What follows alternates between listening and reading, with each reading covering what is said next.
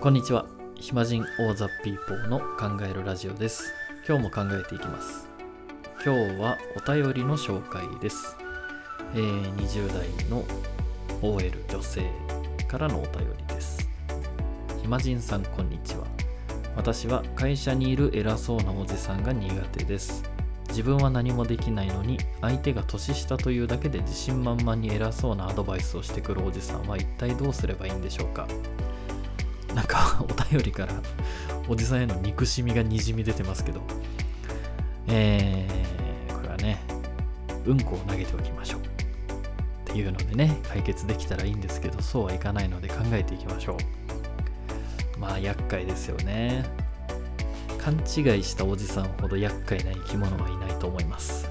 逆に純粋なおじさんほど尊い生き物もいないと。便りの内容に入っていく前にもしそのおじさんがすごくまっとうなアドバイスをしているのに現実から目を背けたくておじさんを批判してるんだとしたらそれは良くない。その場合おじさん間違ってないですね。という前提を置きつつ偉そうなおじさんは皆さんもねいろんな場面で遭遇すると思いますけどコンビニの店員さんに偉そうにする人とか会社の部下に偉そうにする人とかね。まあ至る所にいますよ。ではねそういう光景見るとねいいとか悪いとかじゃなくしょうがないかなって思っちゃうんですよね。なぜなら10代20代と違って50代60代の脳って新しい刺激をそこまで好みませんからね。なかなか価値観が変わらないんですよ。からそれまでの人生のパターンとか思考のパターンがより色濃くなっていくんですよね。そう考えると幸せな人生を歩んできた人はニコニコおじさんになるだろうし辛い人生生きてきた人は不機嫌おじさんになると思うんですよ。だからね偉そうにしてるおじさんっていうのは自分が一番偉いそういう狭い世界で生きてきたから天井の上にある空を見上げるということなく生きてきたんですよね。そんな人がね年取ってから変わるのは難しいだろうなって思うんですよ。変わる気がない人を無理やり変えようとするのってお互いすごいストレスじゃないですか。例えるならおじさんが周回遅れであなたの前を走ってる状態です。こっちはね視野が広いので要はあなたは視野が広いのでおじさんが周回遅れって知ってますけどおじさんは視野が狭いですから自分が周回遅れってことに気づいてないんですね。おじさんはね自分が若者の前を走ってると若者より足が速いと錯覚してるんですよ。そういう時はね距離を取って離れるか颯爽と抜き去るかそのレースをやめるかがいいと思います。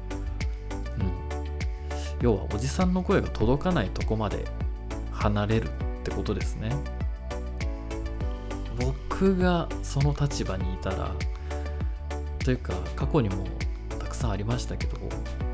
おじさんが気づかないスピードで一瞬で抜き去ります。おじさんは抜かされたことに気づいてないっていう。でね、まあこういう話をした時になんでおじさんが悪いのに自分の方が移動しなきゃいけないんだって怒る人はね将来そのおじさんみたいになる可能性高いと思いますから気をつけましょう。自分が変われば解決するところを相手が変わらないから悪いんだって価値観を押し付けるのはおじさんとねやってることあんまり変わらないんですよね。この状況の目的ってストレスがなくなることであっておじさんをどうにかすることじゃないんですよ。視野が狭くなっちゃうとおじさんどうにかしなきゃって思うんですけどね。全体の状況を良くするためには自分が変わった方が圧倒的に楽で早いです。でここでちょっとおじさんの人生に思いを馳せてみるとですねおじさんはもうそこでしか生きられない可能性が高いんですよ。だったらそこにいさせてあげてもいいんじゃないかなって思うんですね。だって僕らはどこででも生きていく能力と可能性ありますから、まあ、もしそのおじさんがいる場が自分が絶対に譲りたくないって思う場所だったらおじさんと戦ってその場を勝ち取ればいいと思うんですけどそうじゃなかったらね別に争う必要はないと思うんですよね。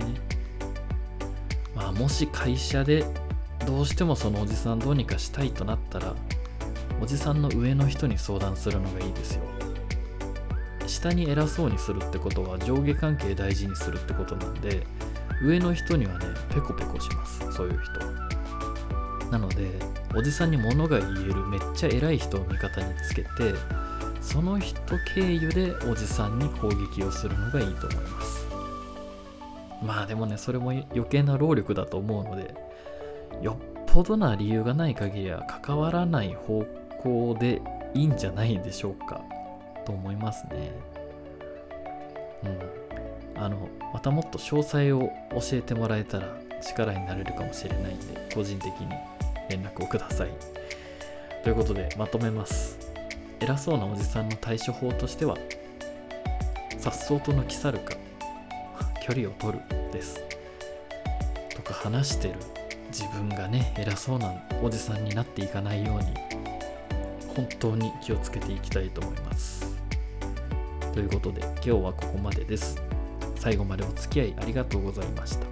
暇人オーザピーポーの考えるラジオでした。